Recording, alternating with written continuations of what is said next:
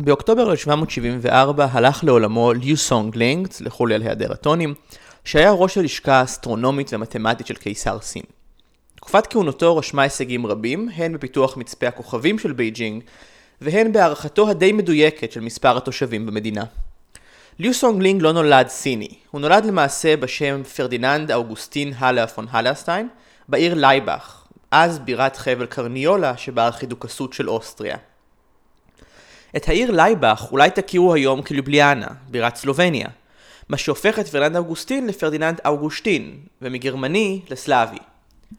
הוריו האצילים שלחו אותו ללמוד בבית הספר התיכוני הישועי, כלומר של מסדר הישועים שקם באמצע המאה ה-16 כדי להילחם בנצרות הפרוטסטנטית.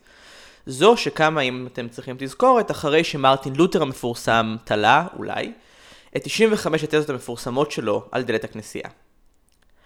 המאבק של אותו מסדר ישועי התנהל בעיקר במישור החינוכי, ובתי הספר שלהם היו היוקרתיים ביותר במרכז אירופה, שזה כבר מונח בעייתי, אבל נגיע לזה. את השכלתו הוא רכש בלובליאנה, ואחר כך הוא לימד כמה שנים בערים שנמצאות היום בגרמניה, או במרחב דובר הגרמנית ליתר דיוק, ורכש השכלה תיאולוגית בגראץ, היום באוסטריה. כמו שמיד נבין, במסגרת אותם גבולות פוליטיים זה לא היה צעד בלתי הגיוני עבורו להפוך אחר, אחר כך לראש בית הספר הישועי של תמשואל, היום תימישוארה שברומניה. כמו רוב מדעני תקופתו, הוא כתב בעיקר בלטינית. הוא היה חבר באקדמיות למדעים ברחבי אירופה וצבר עצמו חברים רמי דרג. כמו שוולטר הצרפתי התכתב ארוכות עם יקטרינה הגדולה, קיסרית רוסיה, כך פרדיננד האוגוסטין, או אוגושטין, מה שבא לכם, התכתב עם מלכת פורטוגל. מליסבון למעשה הוא גם הגיע להודו, קודם כל כמיסיונר, שם הוא עבד בגואה, אחר כך במקאו, והמשיך לבייג'ינג. שם הוא כאמור זנח את המיסיונריות לטובת המדע.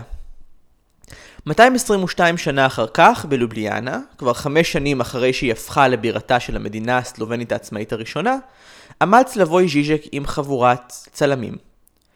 ז'יז'ק הוא אחד מהסלובנים המפורסמים ביותר בעולם, בוודאי בעת הזו, וגם הוא אחר עצמו שם עולמי בתחום ידע שונה מאוד כמובן מזה של האסטרונום שלנו. בסרטון המפורסם שיצא מאותו מפגש, חלק מסרט למען האמת, הוא עומד על גשר מעל נהר הליובלניצה, ומסביר שזהו הגבול הרשמי בין הבלקן לבין מרכז אירופה. עבור ז'יז'ק, ולא רק עבורו, הבלקן הוא אימה, עריצות אוריינטלית, מקום שבו נשים נאנסות ואוהבות את זה. לעומת מרכז אירופה, ציוויליזציה, מקום שבו נשים נאנסות ולא אוהבות את זה. אני לא חושב שצריך להיות מומחה גדול למזרח אירופה כדי להבין שהוא כנראה טעה במשהו הרבה יותר עמוק מאשר הגבול המדויק בין מרכז אירופה לבין הבלקן. אבל מה ששתי האנקדוטות האלה כן מראות לנו זה שמזרח אירופה, שהיא מרכז תשומת הלב המחקרית שלי בשנים האחרונות, הוא לא מקום קל להגדרה. חישבו למשל על פרדיננד אוגוסטין או אוגושטין. הוא כנראה דיבר גרמנית כשפת אם, על אף שייתכן שבבית עם ההורים הוא דיבר סלובנית, אי אפשר לדעת, הוא בוודאי לא קרא לשפה הזאת סלובנית. כחלק מהאימפריה הרומית הקדושה וממרחב גדול יותר של דוברי מה שבגדול אפשר להגיד שזה גרמנית, הוא נקשר בחבלי תרבות, שפה ודת אל עבר אירופה כולה, הלטינית והקתוליות כמובן עזרה גם, ובאמצעות האימפריאליזם ומסעות הפצת הדת הגיע עד סין. אם יש אדם שמייצג את האפשרויות שהיו פתוחות בפני מעמדות חברתיים מסוימים באירופה של המאה ה-18, זה כנראה הוא. מאוד שונה ממה שאנחנו היינו מצפים לדמיין שתיראה מזרח אירופה, או לפחות ככה אני מניח. הדברים הדי טיפשיים של ז'יז'ק מדגימים לנו כמה רגישים חלק מאותם עמים, שמבחינתי הם עמי מזרח אירופה, להיותם כאלה. עבור הסלובנים למשל, היותם חלק מציוויליזציה אירופית, לחלוטין שונה ממה שקורה בסרביה הפרועה במונטנגרו האצלה. ובעיניהם למעשה אם תחפרו קצת תגלו שהם אירופאים, כמעט גרמנים. אחרי הכל, בסלובנית אפילו לא אומרים דה, כמו ברוב השפות הסלאביות, אלא יא, כמו בגרמנית. ואם תגידו להם שיה זה אני, כמו נניח ברוסית או בסרבית, הם יגידו לכם שמיד אומרים יז. אבל לא כמו הבולגרים, שהם עבורם כמעט טורקים למעשה. הבולגרים אומרים אז, וכולנו יודעים שזה דבר אחר לחלוטין. אז מזרח אירופה, אם כך, הוא אזור שלא היה מנותק מאירופה רוב תולדותיו, וגם לא מהעולם הגדול יותר. והוא אזור שתושביו אינם לגמרי מקבלים את הגדרתו. אני זוכר שהפעם השנייה שהייתי בברטיסלבה, בירת סלובקיה, וכבר ידעתי סלובקית די, די טוב, יחסית לא רע לכל הפחות, היו כמה אנשים שנעלבו בערב ספרותי שבו התארחתי, ובו הסברתי שאני מתמחה במזרח אירופה, אבל לא ספציפית בצ'כוסלובקיה. אותם אנשים לא נעלבו מזה שבחרתי להסתכל על מזרח אירופה דווקא מהכיוון של יוגוסלביה ושל ממלכת הונגריה, ואם תמתינו תגלו שהסיפור מסתבך כשנגלה שסלובקיה למעשה מגיעה מתוך ממלכת הונגריה, אבל צ'כיה מתוך אוסטריה. הם בכלל נעלבו כי אמרתי שסלובקיה היא מזרח אירופה ולא מרכז אירופה, מיטלו אירופה, אם אתם מתעקשים על המונח המקורי. אז מהי מזרח אירופה? הרבה יותר קל לגזור את המונח לאחור. ב-1989, כשעל אירופה עבר גל מהפכות, נסתיימה תקופה בעיקר מזרח אירופאית. באפריל הכריזו על בחירות חופשיות למחצה בפולין, בספטמבר פתחה הונגריה את השער לאוסטריה, מה שאפשר לפליטי מזרח גרמניה לחצות את מסך הברזל המפורסם. במאי נזרק יאנוש קאדר, מנהיג המפלגה הקומוניסטית של הונגריה מאז 1956. בתשעה בנובמבר נפרצה חומת ברלין, בעשרה בנובמבר התפטר טודור ז'יבקוב, מנהיגה ארוך השנים של בולגריה הקומוניסטית. ב-20 בנובמבר נדחסו 200 אלף איש לכיכר וצלב שבפראג בדרישה לתיקון מהותי של המשטר או הפלתו המיידית. ב-8 בדצמבר הכריזו רוסיה, בלרוס ואוקראינה על אי קיומה של ברית המועצות ועל הקמת חבר המדינות העצמאיות. ב-22 עד 25 בדצמבר הגיע כאן המהפכות לרומניה, התחיל דרך אגב בתימישואר, העיר שכבר הזכרנו, שם מוצע להורג ניקולאי צ'אושסקו יחד עם אשתו. באותו היום התפטר גורבצ'וב, מנהיגה האחרון של ברית המועצות. בדצמבר 1990 החלו האירועים שהובילו לנפילת הקומוניזם באלבניה, ובסוף יוני 91 החלה להתפרק גם יוגוסלביה. עבור אנשים רבים מהעולם, שרשרת אירועים אלו שנלוו לגמגלים במה שנקרא אז העולם השלישי, היו בגדר פתיחתה של מזרח אירופה מחדש. מזרח אירופה, אם כך, הייתה בגדול אותן המדינות באירופה שנשלטו על ידי הקומוניזם. בסך הכל זה נשמע הגיוני וזה מייצר הפרדה די קלה בין המזרח למערב, אבל זו הבחנה שאם אנחנו מקבלים אותה, לא החלה להתקיים עד אחרי מלחמת העולם השנייה. לפני המלחמה היו אותן מדינות שמניתי כאן, אם נשים לרגע את מה שאז היה ברית המועצות, אלו היו רפובליקות דמוקרטיות, שב-1918, או שנה לפה שנה לשם, זכו לעצמאות לראשונה אחרי מאות שנים של שלטון אימפריאלי. לפני אותה המלחמה היו הרבה פחות מדינות. האימפריה האוסטרו-הונגרית הכילה בתוכה כל מיני ישויות מדיניות שאוחדו תחת כתרו של הקיסר והמלך, קרייזר אנקוניך, כלומר קיסר אוסטריה ומלך הונגריה שהם לגמרי במקרה אותו בן אדם. פולין הייתה חצויה בין האימפריה הרוסית, אוסטרו-הונגריה ופרוסיה, כלומר גרמניה. רק סרביה, רומניה, בולגריה, מונטנגרו ואלבניה היו מדינות עצמאיות בשלבים שונים של המאה ה-19, ועד אז הן בכלל מגיעות מהעולם של האימפריה העות'מאנית, כלומר כמו המזרח התיכון. אם אגלה לכם שבאותה המאה שבה חי פרדיננד אוגוסטין, בלגיה הייתה חלק מאותה אימפריה אוסטרית, השאלה אם המזרח אירופה תהפוך להרבה יותר מורכבת.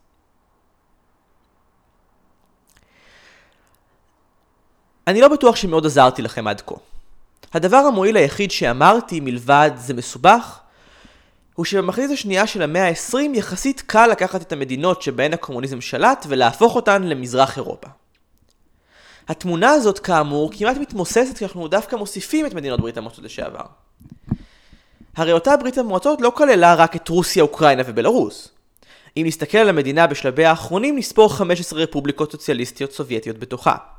רוסיה, אוקראינה, בלארוס, אוזבקיסטן, טורקמניסטן, קזחסטן, אזרבייג'אן, גיאורגיה, טג'יקיסטן, קירגיסטן, ארמניה, מולדובה, ליטא, לטביה, אסטוניה. את ההפסקות בדיבור עשיתי הפעם לפי שנת ההצטרפות לברית המועצות. אפשר גם לחלק אותן לפי אזורים גיאוגרפיים, ליטא, לטביה, אסטוניה, הרפובליקות הבלטיות, מדינות הסטן אסיה התיכונה, ארמניה, גיאורגיה ואזרבייג'אן מדינות הקווקז. מולדובה יושבת בחוסר נוחות מסוים ליד רומניה, רוסיה, אוקראינה ובלארוס גובלות ברפובליקות הבלטיות, והן אפשר להגיד אולי כהגדרה בלשנית, האז... אה, האזור המזרח סלאבי. האם הן מזרח אירופה, כל החמש עשרה? קשה לדמיין כיצד טורקמניסטן ניתנת לדיון באותה מסגרת כמו הונגריה, אבל לא קשה לדמיין את אוקראינה בפנים. אז בואו נגדיר כלל ראשון. מזרח אירופה בהגדרתו הרחבה ביותר, כלומר בהגדרה שלי כהיסטוריון אימפריאליסט שאוהב להגדיל את שטח ההתמחות שלו, הוא האזור שנשלט בעברו על ידי האימפריה האוסטרו-הונגרית.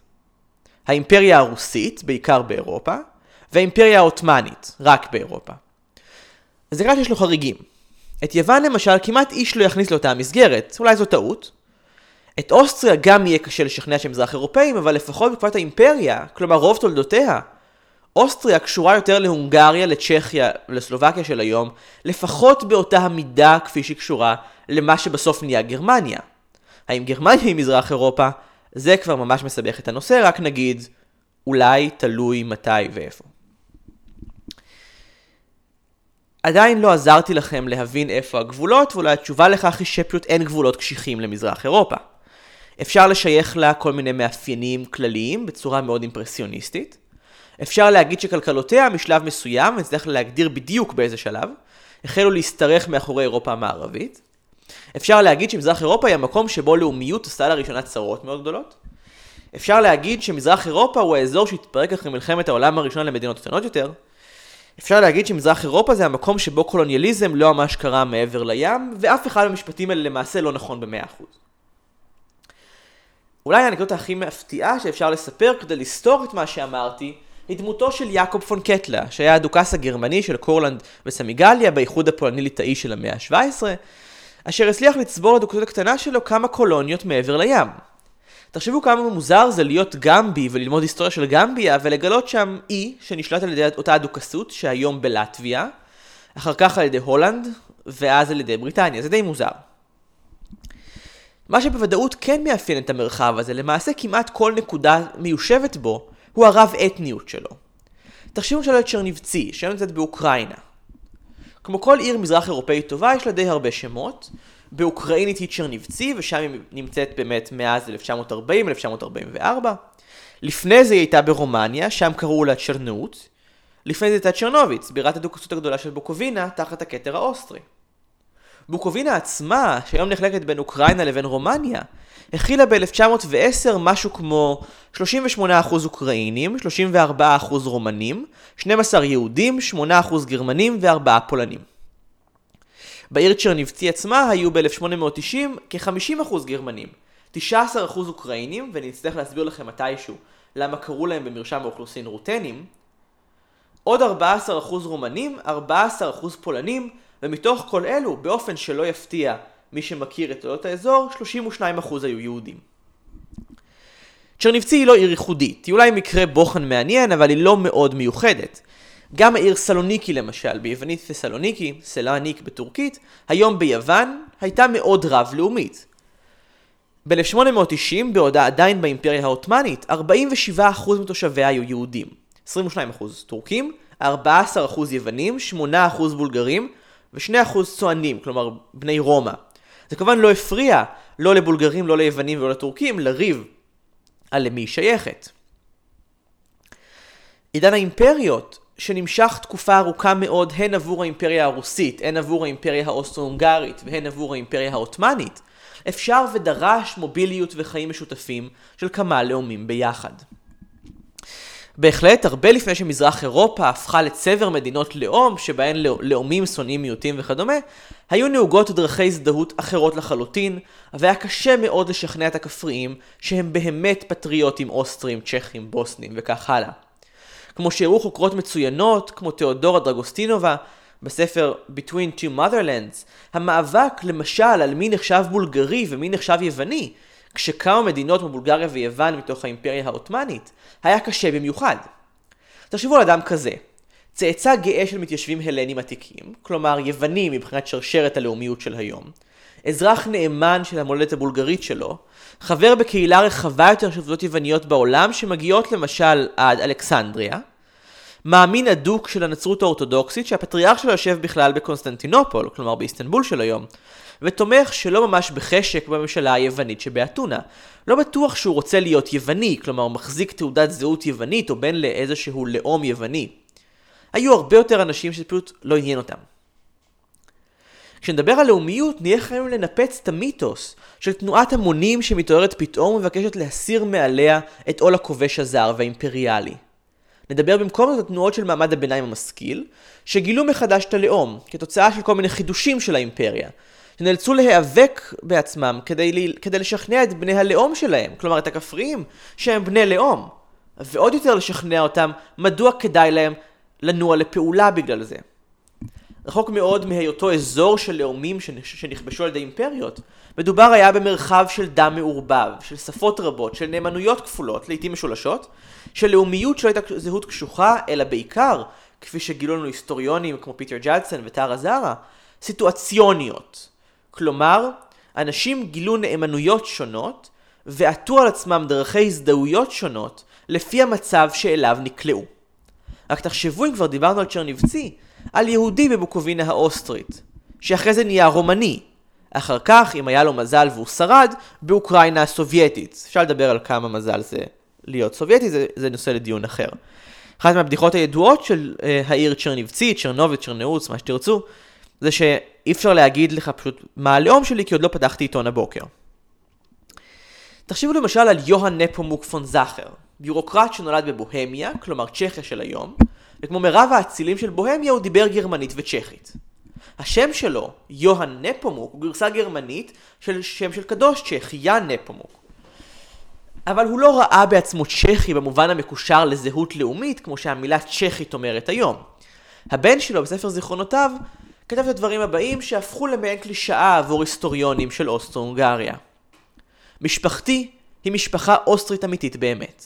במובן הפרטיקולרי הזה שהיא לא שייכת לאף לאום אחד, אלא, ופה אני קצת מדלג, כמו משפחות אחרות של ביורוקרטים ואנשי צבא בשירות האימפריה, היא תערובת של לאומים אוסטרים שונים. לאורך מאות שנים אל המשפחה הוזרק דם גרמני, איטלקי, צ'כי והונגרי. אולי פה זה המקום הנכון להגיד, למרבה הבלבול, שטריטוריות הדוברות איטלקית היו באימפריה האוסטרית עד נפילתה, ולמעשה גם ערים כמו ונציה ומילאנו חסו בה עד 1866 ו-1859 בהתאמה. הסיפור האהוב עליי להדגמת הרב-לשוניות והאתניות של מזרח אירופה מתרחש בעיר ביטולה שבמקדוניה של היום. כשמיסיונרים אמריקאים ביקרו בה בסוף המאה ה-19 כדי להקים בה בית ספר פרוטסטנטי, הם היו צריכים לאסוף אנשים שייסעו לעיר ביום עמוס של שוק, ובאופן אישי יתעדו את כל השפות שהם שומעים. 50% מהאוכלוסייה בערך היו טורקים, באופן ספציפי חיילים, או משפחות של חיילים, והשאר היו אלבנים, בולגרים, יוונים, ולאחים, שזה רומנים, אל תשאלו, וכמובן יהודים. מכל זאת הם הגיעו בסוף למסקנה שהשפה המשותפת לכולם בכלל בולגרית, או מקדונית. השאלה אם יש שפה כזאת היא שאלה מאוד סבוכה. אבל מזרח אירופה היא האזור היחיד באירופה של היום שבו הוויכוח על אילו לאומים קיימים באמת ואילו לא קיימים באמת ואילו שפות נמצאות באמת ואילו שפות סתם הומצאו עדיין נמשך בעצימות כזאת ועדיין נמשיך להתיש היסטוריונים מסכנים שרק רצו להזמין קפה בסטארבקס בלי לענות על השאלה האם כן או לא יש שפה מקדונית. יש עוד, יש עוד מיליוני דוגמאות כאלה. ניתן למצוא בקלות יוונים במרכאות, ששמם בכלל מגלה שהם במקור רומנים, אבל נאל, נאלצו מה שנקרא אצלנו בעברית להתייוון, כדי להיות בסולם הדרגות העות'מאני, שחילק אנשים לפי קהילה דתית. וניתן גם לצטט סרבי, יליד הונגריה, שהגיע ב-1811 בכלל לאודסה, עיר על הים השחור, אז באימפריה הרוסית, היום באוקראינה, שאמר, ואני מצטט, נדהמתי לשמוע בעיקר סרבית ברחובות, ובבתי הקפה. אפילו ראש העיר הזה היה פטרוביץ', סרבי מנוביסד, והיו הרבה אחרים. אחרי השפה הסרבית-איטלקית הייתה השפה הכי נשמעת, ואז יוונית, רוסית וטורקית, והיו הרבה יהודים, סגור ציטוט. אולי עכשיו, אחרי כל מה שעשיתי לכם פה עד כה, בכלל לא ייראה לכם מוזר אם אגיד משפט כל כך רנדומלי כמו הקמת מדינת הלאום היוונית בשנות ה-20 של המאה ה-19 הובילה לפרעות נגד יהודים בהובלת יוונים בעיר אודסה, אז באימפריה הרוסית. אם בפעם הקודמת שעשיתי עצירה כדי לבדוק אם עזרתי לכם, הגעתי למסקנה שלא עזרתי, עכשיו אפשר להכריז רשמית על כאוס. על אף שאם נחפור בהיסטוריה של צרפת, של איטליה וכדומה, נוכל למצוא מארג של אנשים שלא הזדהו לחלוטין כצרפתים ואיטלקים, לצד ניסיונות אלימים יותר או פחות להפוך את אותם איכרים לצרפתים, כשם הספר המפורסם של היסטוריון בשם אהוג'ין ובר, Peasants into Frenchmen. במזרח אירופה רב תרבותיות, רב לשוניות, רב אתניות, הן חלק הכרחי מן ההיסטוריה של האזור, שהיה למעשה רוב תולדותיו המודרניות תחת אימפריה, בדיוק כפי שהקומוניזם הוא חלק ניכר ממה שאפיין את ההיסטוריה שלו במאה ה-20. מה שניתן לעשות בזמן שנשאר לנו הוא לנסות לתת סקירה היסטורית קצרה מאוד של האזור ולגלות ככה כמה טיפוסים של התפתחות היסטורית שיעזרו לנו לוודא, או לפחות לברר, מה יהיה בפרקים האחרים, בהנחה שאכן יהיו כאלה. אולי לפני שנתחיל בהיסטוריה של מזרח אירופה, כדאי להתחיל דווקא מהנרטיב הכללי של היסטוריה אירופאית, של מולה אנחנו מודדים בדרך כלל את ההיסטוריה של מזרח אירופה. קורס יסודי בהיסטוריה של אירופה, מה שנקרא פעם אה, תולדות המערב, Western Civilizations וכדומה, מספר סיפור בערך כזה. בראשית היו הציוויליזציות של המזרח הקדום, אחריהם באו יוונים, אחרי זה בא אלכסנדר מוקדון, שהרחיב את גבולות העולם הדובר היוונית לידי עולם הלניסטי. את העולם הזה החליפה ציוויליזציה רומית, קודם כרפובליקה, אחר כך כאימפריה, כמובן אה, הרפובליקה הרומית באה לפני העולם ההלניסטי, לא משנה. האימפריה הרומית נקלעת לקשיים, נחצית לשתיים, החצי המערבי נופל ב-476, החצי המערבי שורד עד שקונסטנטינופול נופלת לידי העות'מאנים ב-1453. באמצע המערב חווה את ימי הביניים, אחר כך במערב קורה רנסאנס, שמביא איתו גם את עידן הגילויים, שמתארגנים לקולוניאליזם, אימפריאליזם. יחד עם כל אלו יש, יש רפורמציה פרוטסטנטית, משם מהפכה מדעית, נאורות, מהפכה צרפתית והעדים שלה, עידן נפוליאון. אחרי זה רסטורציה, שבה הכל כביכול חוזר לשגרה, חוץ ממה שלא. עליית איזמים למיניהם, סושיאליזם, ליברליזם, נשיונליזם, קונסרבטיזם, אחרי זה מהפכות לאומיות, חברתיות ב-1848, אביב העמים, עלייתה של פוליטיקת המונים, התפתחות קפיטליזם, עליית מעמד הביניים, שוב כיבושים אימפריאליים מחוץ לאירופה, הפעם ממוקדים יותר באפריקה, מלחמת עולם ראשונה, תקופת בין מלחמות, שבה אנחנו בעיקר שומעים על פשיזם באיטליה והנאציזם בגרמניה, מלחמת העולם השנייה, שיקום. בנרטיב הזה מזרח אירופה משתלבת חלקית בלבד. החלקים שלה שמגיעים מהאימפריה הרוסית, במידה רבה את ההיסטוריה שלהם מתחילים הרבה יותר מאוחר, באמצע ימי הביניים של מערב אירופה, כשהפסיקו לנדוד כל מיני שבטים ואימצו מערכות כתב את הנצרות. במידה רבה ההיסטוריה שלהם גם כרוכה בכלל יותר בהיסטוריה של ערבות מונגוליה מאשר של אירופה, לפחות בהתחלה. ערים אחרות הן חלק בלתי נפרד מההיסטוריה של אירופה. הקיסר דיוקלטיאנוס למשל, שהוביל את רומא ממשבר ליציבות שלטונית במאה השלישית, במאה השלישית ואף חילק את האימפריה, נולד ונפטר בקרבת העיר המודרנית ספליט שבקרואטיה. ימי הביניים היו בגדר התהוותה של אירופה, כשם הספר המפורסם של רוברט ברטלט, The Making of Europe, שבמהלכם, כפי שהוא מראה, האריסטוקרטיה הלוחמת של האזור שבו עלתה האימפריה הקרולינגית, האימפריה של קרל הגדול, החלה להתפשט לאן שרק אפשר, וזה כולל גם את האזור המתהווה כמזרח אירופה. תמהיל של עמים פולשים של תושבים מקומיים ושל אירופאים במרכאות, מחפשי הרפתקאות למיניהם, יצרו ערים וישויות מדיניות, ש... מדיניות שאנחנו לא יודעים עליהן הרבה. אין הרבה מקורות טקסטואליים. אנחנו כן יודעים למשל שעריהן הגדולות נבנו על מודל שעוצב על ידי גרמנים, שהן היו ערים חופשיות, שלעיתים הזרים התנצרו ושכך נוצרה, כמו שאומר ברטלט, לא ממש מכוח האמונה אלא בכוח פיזי, מפה של ציוויליזציה אירופית אל מול האחרות, ואולי באופן הבולט ביותר אל מול המוסלמית, שלקחה כל מיני טריטוריות שעד אז הרומאים למשל היו רואים בהן מראה נוסטרום, הים שלנו, אותן ערים כמו אמן, אז פילדלפיה, שהיו הן ערים מוסלמיות, אה, ופעם היו ערים רומיות. אם נחזור לאזור האהוב עליי, תחשבו למשל על הונגריה, או יותר נכון על מערב הונגריה ועל דרום מערב סלובקיה של היום, זה לא מאוד משנה. יש שם אנשים הרבה לפני שמגיעים ההונגרים, בעיקר שבטים קלטים, שאחר כך מוכנעים על ידי הרומאים. הרומאים מקימים שם את מחוז פנוניה של האימפריה הרומית, שמורכב מהשטחים האלה, אבל זה כבר ממש הגבול הצפוני ביותר של האימפריה. כל מיני גלים של פולשים עוברים על האימפריה, חלקה המערבי כאמור נופל ב-476, עד שמגיעים ההונגרים, magyarok, משפך נהר הוולגה שברוסיה של היום. למה שהם יגיעו? כמו הסלאבים ש-800 שנה לפני, הם נדחקים החוצה על ידי עמים נודדים שבכלל בשגרה עושים צרות לסינים. אה, למשל הפצ'נגים, אלה שדוחקים את, ה- את המג'ארים, את המוירוק החוצה, הם אותם עמים שבגינם בין היתר הוקמה החומה הגדולה של סין.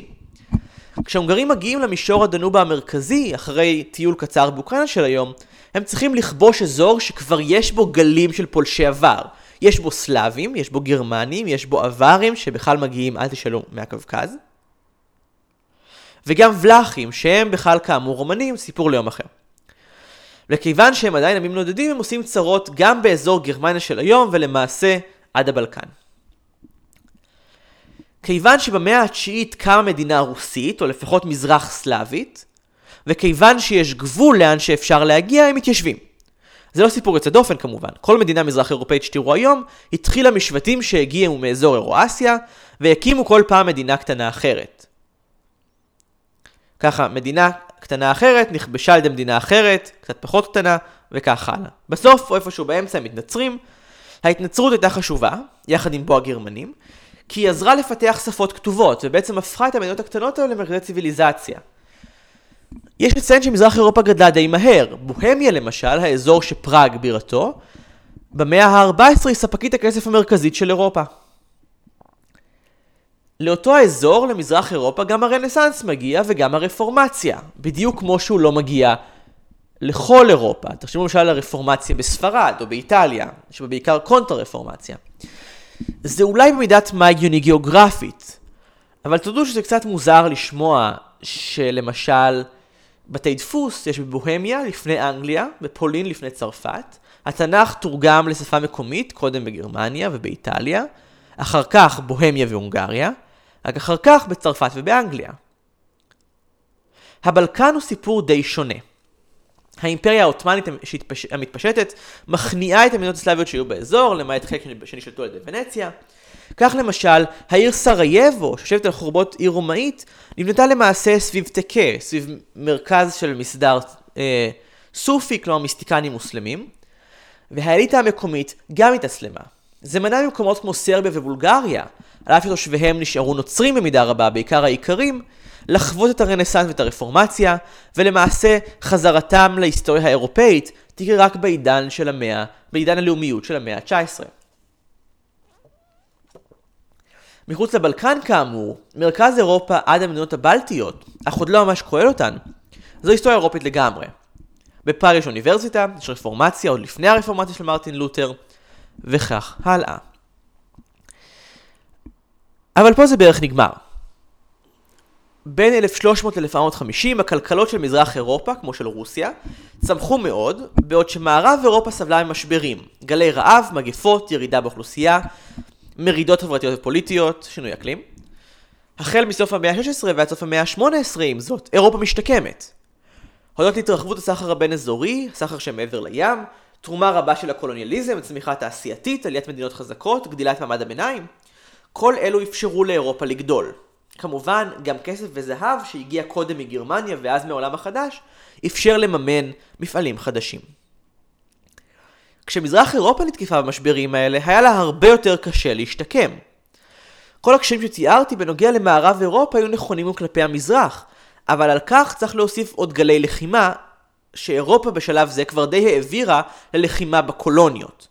אז המזרח נלחם בין היתר מול העות'מאנים, מול עצמו ומול צפון אירופה במלחמות כמו מלחמת 30 השנה, במלחמה שנמשכה כמעט חצי מאה בחצי השני של המאה ה-17, בין פולין ליטא לבין שוודיה, ועוד מלחמות רבות מול רוסיה. בניגוד למערב אירופה, מזרח אירופה הגיבה על ידי הגברת אחיזתה את האיכרים והקטנת הערים. פה מתחיל בעיני היסטוריונים רבים הפער הגדול בין מזרח אירופה ומערב אירופה. הקשיים שמהם אירופה המערבית יצאה רק הטביעו כביכול עוד יותר את המזרח. כל זה לא ממש נכון לפולין ליטא, אבל על זה נהיה חייבים לדבר בפעם אחרת. נסתפק בלהגיד שפולין ליטא הייתה מדינה מאוד שונה בנוף. זו הייתה מונרכיה חוקתית שבפרלמנט שנשאלת על ידי האצולה, לכל האצילים בה הייתה החירות המוזהפת, כלומר היכולת להטיל וטו, מה שאחר גם די חיסל את המדינה, אבל זה סיפור ליום אחר. הייתה מדינה עם סובלנות דתית מפותחת, שידעה תור זהב בראשית המאה ה-17 עד שהחלה לדעוך, ובסוף חולקה במאה שאחר כך בין שלוש מדינות הרבה יותר חזקות. במקביל, המונרכיה האבסבורגית, מה שב-1804 תהפוך לאימפריה האוסטרית, וב-1867 לאוסטרו-הונגריה, איחדה את מרכז מזרח אירופה. סדרה של יחסי נישואין די מוצלחים אפשרו לבית הבסבורג לספוח עוד ועוד. השושלת הזאת בימים היפים שלה כללה גם את ספרד, ולכן גם חלקים מאמריקה הלטינית. וגם, אם, אם נדבר על זה שוב בשנות ה-60 של המאה ה-19, נגלה שגם שוב, לרגע בודד, קיבלה גם את מקסיקו, וזה ממש סיפור מוזר. נדבר בהמשך, אני מניח, על האימפריה הרומית הקדושה, שכל מי שקצת חובב היסטוריה מיד ימלמל אל מול המסך בהתלהבות, שהיא לא הייתה רומית ולא הייתה קדושה וכדומה. כאילו שזה איזשהו סוד גדול שנפתח רק בפני חשופים למסתורין ההיסטוריה. אבל האבסבורגים, שנבחרו כל פעם למשך הרבה מאוד זמן להיות קיסרי האימפריה הרומית הקדושה, הבינו שכדאי להתרחב מזרחה, במקום להמשיך לחלום על אימפריה גרמנית מאוחדת. הם לא הצליחו אף פעם, וספק אם רצו, ליצור אימפריה אבסולוטיסטית כמו, שמלכי, כמו של מלכי צרפת למשל. הקיסר האוסטרי אחרי המאה ה-16 היה גם מלך בוהמיה ומלך הונגריה. לכל אחת מארצות הכתר שלו היו חוקים משלה, אני מדבר פה לא רק על, לא על אוסטריה כעל ישות אחת, אלא למעשה על דוכסויות פנימיות, אוסטריה תחתית, אוסטריה עילית, בוהמיה, מורביה, בוקובינה, גליציה וכדומה. היה לכל אחת מהן פרלמנט משלה, חיים פוליטיים משלה, מעט מאוד איחד אותן הארצות. תחשבו על זה שעד סופה של האימפריה, החלק האוסטרי שלה נקרא למעשה הממלכות והארצות המיוצגות במועצה האימפריאלית, או בגרמנית, Die im Reichsrat vertretenen Königreiche und Länder.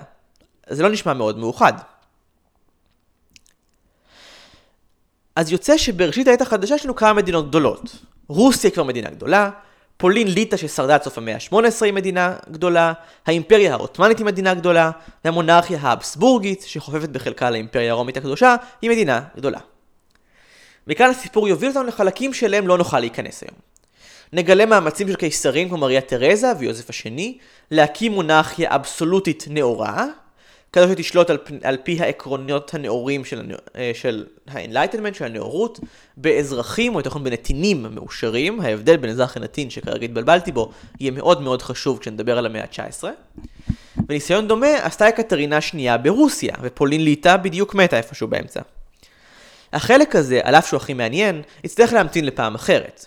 נגלה בו מעמדות ביניים עולים באימפריות רב-לשוניות, שמנסים להשיג לעצמם אוטונומיה בשם רגש לאומי, שנהיה חייבים להבין מאיפה הוא מגיע. נגלה מדינות שזכו בעצמאות כמו יוון וטעויות מצחיקות כמו המחשבה השגויה של היוונים, שהרומנים, מי היה מאמין, יעדיפו להישלט על ידי היוונים ועל ידי העות'מאנים. זה לא היה נכון, מה שגרם לרומנים להבין שאולי בעצם, כאמור, מי היה יכול לעלות דבר כזה על הדעת, בעצם רוצים להישלט על ידי רומנים.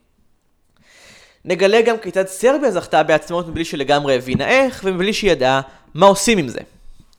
נגלה ניסיונות תיעוש מוצלחים יותר או פחות, תהיו קבוצות מחתרתיות, טרוריסטים, מהפכות, אנרכיסטים, קומוניסטים, ראשי עיר פופוליסטים, פרעות ביהודים, מקומות שבהם לא פורעים ביהודים, אצולות מעורבבות, הצעות לשיפור, נגלה שהאימפריות שאמרו עליהן במשך שנים שהן דועכות, בעצם לא כך דעכו, ונשאל עצמנו האם סופן היה ידוע מראש.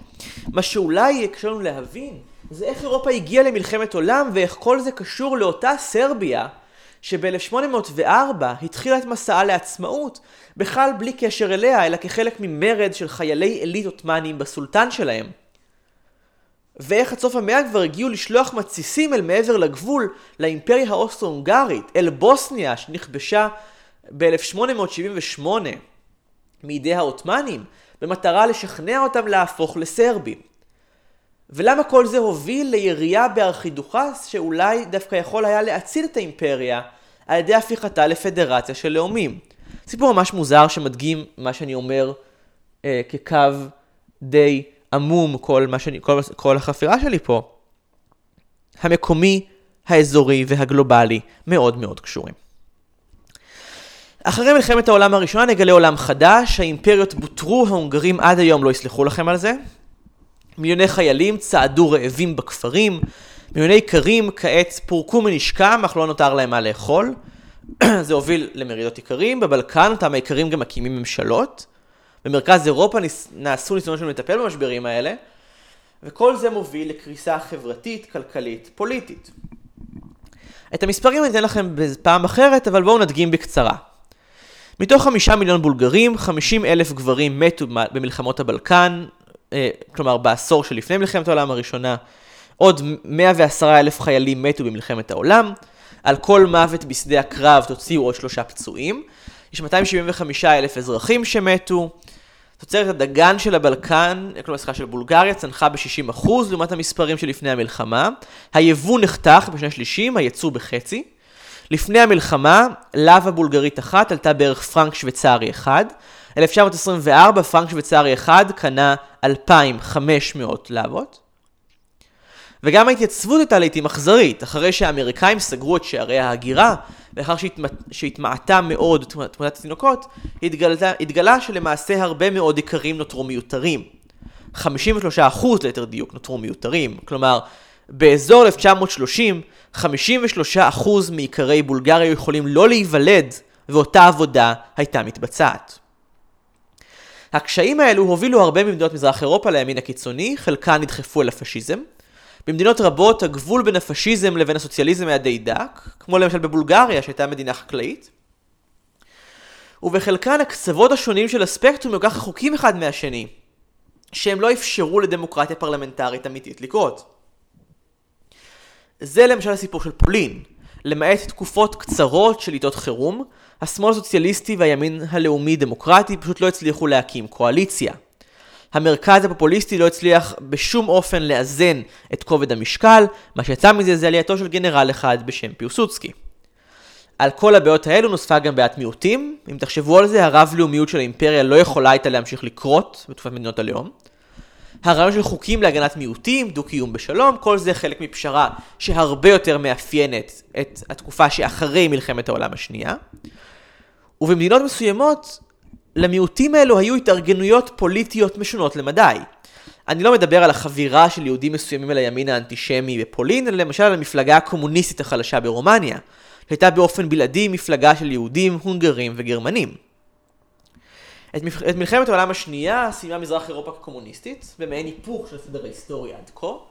אם עד כה מזרח אירופה הייתה מעין שלוחה של המערב, שככה מתמוססת אל תוך המזרח, כעת הפכה מזרח אירופה במידה רבה לשלוחה של ברית המועצות אל תוך אירופה.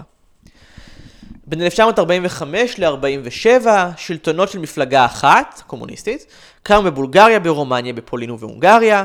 ב-48 קם הקומוניזם גם בצ'כוסלובקיה, שבהתחלה עוד הצליחה לשמר מעט מהדמוקרטיה שהקימה בין מלחמות העולם. אלבניה ויוגוסלביה היו מקרה קצת שונה, ומעניין הרבה יותר לדעתי, כיוון שהם הקימו קומוניזם בעצמן. במהלך המלחמה, מלחמת העולם השנייה, הן פיתחו מחתרת חזקה מאוד ועצמאית נגד היטלר, שאפשרה לאחד במקרה יוגוסלבי את הלאומים השונים שרצחו אחד את השני במלחמת העולם השנייה, לסיבוב נוסף של מדינה משותפת שיגמר כאמור בזה שהם רוצחים אחד את השני שוב בשנות ה-90. זה יצר דינמיקות שונות של שיתוף פעולה, כשאולי החלק המעניין ביותר הוא שבעוד שאלבניה הפכה למדינה הסגורה והמבודדת ביותר בעולם, כזו שבה נבנה בונקר אחד על כל שלושה אנשים, יוגוסלביה הייתה המדינה הפתוחה ביותר במזרח אירופה, והובילה, יחד עם מדינות כמו הודו, אינדונזיה, מצרים, גוש בלתי מזדהה, ששיחק יותר טוב מכולם בפוליטיקה של המלחמה הקרה, ונעו בין הסובייטים לבין האמריקאים. בין הסיפורים המדהימים שאפשר לספר על יוגוסלביה, ניתן למנות את התיירות הגושת מן המערב ואת העובדה שטיטו, המנהיג המיתולוגי שלה, אירח בדירתו שבמנהטן מנהיגים וגם בתוך יוגוסלביה עצמה. איך הוא נסע למסעות ברחבי העולם וקיבל מתנות שאף מנהיג אחר לא קיבל, וכיצד היה נראה לרגע שנקודת האיזון של העולם היא בעצם בלגרד. מאחורי מצח הברזל נגלה סיפורים של דיכוי, של התנגדות יומיומית, שיתוף פעולה גם, של משטרים חשאיים, של טנקים סובייטיים ברחובות פראג, של ערים סגורות של מפעלי חלל, של אוניברסיטאות, של מערכות חינוך אלטרנטיביות, של ניסיונות סוציאליסטיים, של אוטופיות, של שברן. יותר מכל, נגלה שוב את הדילמה שאפיינה משטרים מזרח אירופאים, בעיקר את רוסיה, מהמאה ה-19 והלאה. איך מבצעים את הרפורמות החיוניות לנו, מבלי לפתוח פתח למהפכות אלימות ולנפילת המשטר. זה התגלה כבלתי אפשרי. סיפורה של מזרח אירופה, אם כן, הוא סיפור של פריפריה. זה היה הספר של אירופה, שבו נפגשו תרבויות שונות והתמזגו למשטרים אימפריאליים שנפלו ב-1918, נסחפו במערבולת של תקוות ואכזבות עד שנפלו בין היטלר לבין סטלין, וחלקם היו so lucky to have experienced both. והיום מזרח אירופה עוד מחפשת את עצמה בין הזהות האירופית שבה חשקה במשך מאות שנים, לבין זהות אישית, פרטיקולרית, במיוחד בימים שבהם נראה שאירופה, עם מקום מושבה החדש בבריסל, מאבדת את הזהות האירופית שלה עצמה. כיצד נראה פודקאסט על מזרח אירופה אם כך? כנראה במעבר מהיר מאוד על העת העתיקה ועל ימי הביניים, בפרקים שונים שמנסים להסביר כיצד כל זה קרה, ובעיקר הרבה מאוד סיפורים מוזרים להפליא, על איך העולם כולו תרם בניינים לבנייתה של סקופיה בשנות ה-60, על בודהיסטים משפחת הימים המונגולים שברחו מן המהפכה הבולשביקית ברוסיה לבלגרד, על הגנרל ההונגרי שלא הצליח למצוא לעצמו תפקידים בפורטוגל, אז ברח לאימפריה העות'מאנית, על העות'מאנית שמצא את דרכו לבריטניה והוליד בסופו של דבר את בוריס ג'ונסון, ואולי גם המהפכנים ההונגרים שדווקא כן מצאו לעצמם תפקידים חדשים, אחד מהם בכלל ממוצא ארמני, אבל זה ממש סיפור אחר. והקימו למשל את הקולקטיה מיליטה דה לנסיון, כלומר האקדמיה הצבאית של ארגנטינה, שם פגשו חבר אחר, במקרה שגריר ארצות הברית בארגנטינה, שהוא למעשה הונגרי גולה אחר. עד כאן.